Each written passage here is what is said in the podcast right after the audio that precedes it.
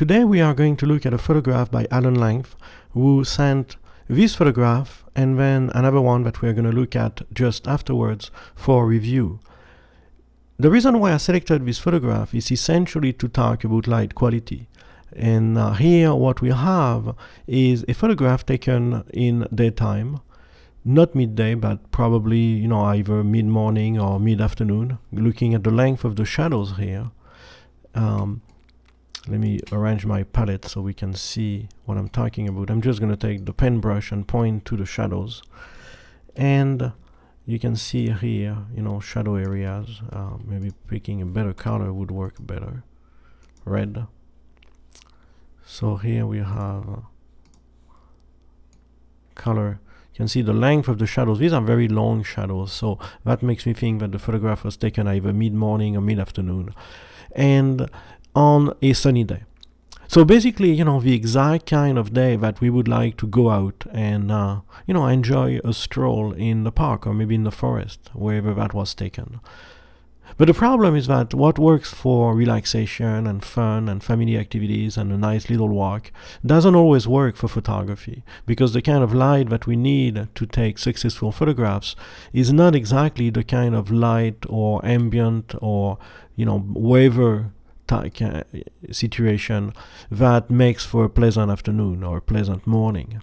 And so here, even though I'm sure it was a very nice day for being out, it definitely brings a lot of problems for photography. And that problem, namely, is all of the shadows and the mix of sunlit areas and shadow areas all together in one scene.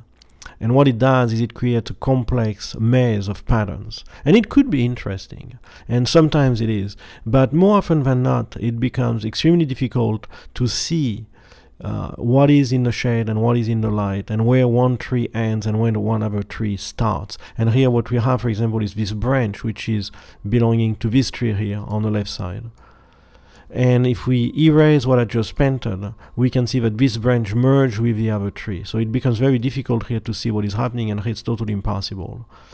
And of course, we can visually tell, okay, you know, I'm not totally stupid. I know that's this branch. You know, certainly. And but it becomes a puzzle. Here, the same. I suppose this branch becomes to that tree or belongs to this tree here. But again, it's somewhat of a mystery. This branch here is very difficult to say where it belongs to. Uh, this one here, I'd say it's literally impossible. I don't have any idea where it comes from. Uh, this tree here merges with that branch here, merges with this branch here. Okay, all sort of visual con confusion basically, and then of course the shadows on the ground add to that. So we're looking at trees that have light and shade, and then we're looking at ground that has light and shade. And so if I was to draw a composition for this image, okay. And we keep in mind that good compositions are usually fairly simple. I'd say okay we got this tree here. Then we have this tree here. Okay. Like that. Then we have this tree here.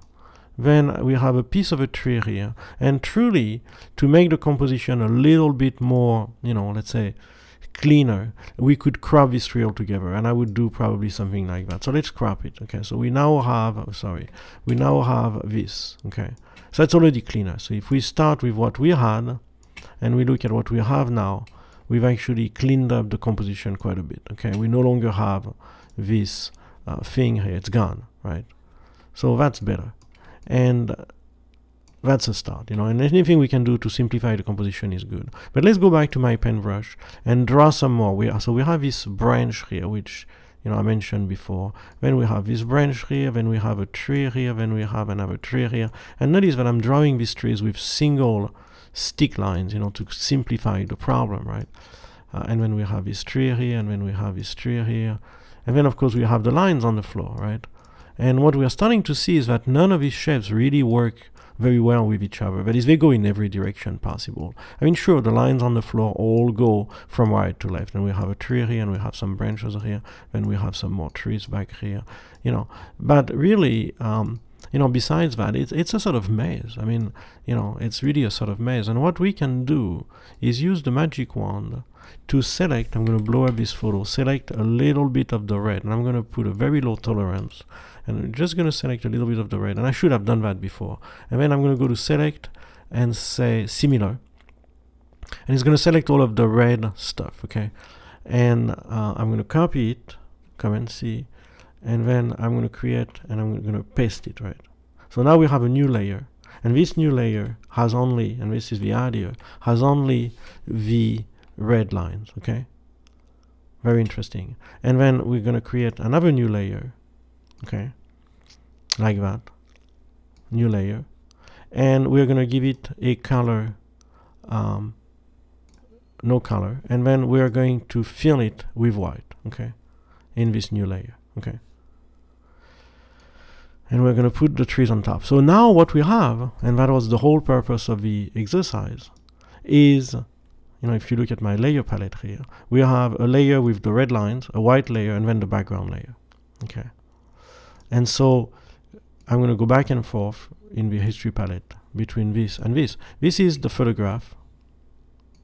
Actually, I probably, this is the photograph and this is the black the color pattern of that photograph. And as we can see it's a very very jumbled pattern. There is really you know suddenly we can say well we have this big tree here and another tree here and another tree here. And it doesn't look all that bad. But first keep in mind we crop the photograph partly by eliminating this area here on the left side. And second this is just a line drawing just a few lines. And, and when you go back to the photograph you can see how complex you know these lines really are very, very, very complicated. Not exactly an efficient composition because the eye is going to get lost and I can keep adding some of these lines because I was going fast. They go in every direction possible. Okay. So we can see what the problem is. The problem is that even though we can say, well, you know, there is also this triangle here in the middle and we have these trees and whatnot and we have a little bit of a hill back here, the composition is just all over the place. It was pleasant to be there, but I don't think it works as a photograph. Okay, so what works? Well, what works, let's go back to the original, is a photograph taken in open shade when we don't have all of these very dark and very disturbing shadows. So let's pull out this photograph now. Okay, we're to go to a different screen and we're to bring up this photograph here, which um, is also by Alan Length. And this time we're going to put this photograph just behind so we can go back to it. This time, this photograph is taken on a cloudy day or an overcast day and has very, very, very simple color, uh, sorry, light and shade patterns because there is basically no shadows. The shadows are just in the areas where the rest of the image, um, you know, is dark because there's not much light. But otherwise, if we put the two photographs together, and that's what I'm trying to do here, I'm going to have to reduce them quite a bit. And we're going to put them here. And I'm going to put a white background behind. And I'm sorry I'm doing all of this, but, um, you know, we try to do this as best as I can. Oh, sorry. The Photoshop CS4 has uh, uh, a different way of approaching uh, how photographs are displayed. It puts them all into one big window. So, okay, so anyway, this is what I was trying to do. And what we have here, and I'm trying to hide as little of these photographs as possible without having them merge into each other. What we have here is a photograph with very, very, very soft light, no harsh shadows and then a photograph with very, very harsh shadows and lots of complicated patterns of light and shade. And both by the same photographer, and that's why I selected these two photographs for review, and I was glad that Alan sent these two photographs together because they are literally night and day. One is taken, Wolf Mountain Trail, in conditions of very, what I call hectic light, where you have a lot of light, shining onto the scene, casting extremely deep shadows and complicating the composition, merging the shapes with the shadows and ca- causing all sort of visual headaches. And then another photograph here taken in extremely simple light situation with a very soft light, very even light, just a little bit of sky here and over, otherwise a very very delicate type of light. And of course you could say well is that a good photograph? Meaning this one here taken in a very soft light. Well it is but it also has the potential of becoming better. For example i don't really like this here this sky area because to me it distracts from the very soft light. All of a sudden, we have this very bright area. And you could say, well, you have a bright area here. Well, that's true. But I find it more acceptable as a reflection than uh, in the sky. And so, what I'd like to do is actually crop out this sky area, okay, like this. Just like that. And maybe crop out a little bit of the left side. We don't need that much. Um, and look at what we have if we now have just this. And of course, we have obviously a photograph that has a very, very complicated, you know, light and dark situation. And it doesn't have a true white point, it doesn't have a true gray point. So we're going to try to fix that. We're going to try to fix the white point like this. Uh, and then we're going to try to fix the gray point by doing this okay and you know again cleaning up the color okay um, and actually we should just do the gray point now okay cleaning up the color and seeing what we have. And it's not it's not bad. It's not the color balance isn't bad. And then we can do another curve and open up the light a little bit give it a little bit more light. It was a dark photograph. And maybe increase the contrast a little bit. And the great thing with uh, doing that, and this is what I'm doing here, so you can see with a photograph taken in very soft light, is there is room to increase contrast because it doesn't have any. Okay, it doesn't have any contrast, and then we could spend more time doing maybe a shadow highlight and and softening the uh, shadows uh, even more, right?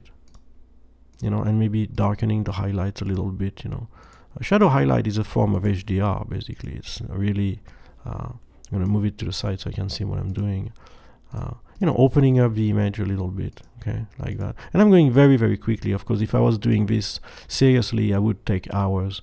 But here, you know, the idea is really to minimize the time that we spend so that we can just focus on, you know, learning how to do this rather than um, you know, analyzing every step of the way. If you want the long version, my DVDs have an extensive uh, tutorial on all of these uh, Photoshop manipulations. And, and here we are uh, with a corrected version of this image done very, very rapidly. Uh, but if we go back to the history channel, okay, here, and we go back to the original, we can see how much change we've done, okay?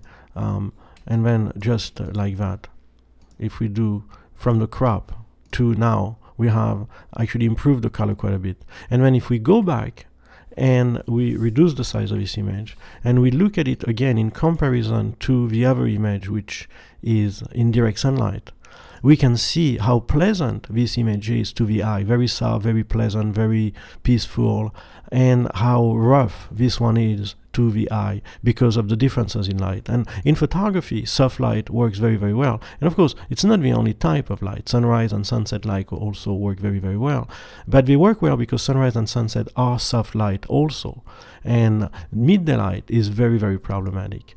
And uh, that's, you know, there are ways of making it work. We can photograph at midday, mid morning, mid afternoon, but, but not in that type of. Uh, composition because it makes it very, very complicated and gives us what I call a visual headache. While here, what we have is more of a peaceful scene that's very, very um, serene and very pleasant to look at.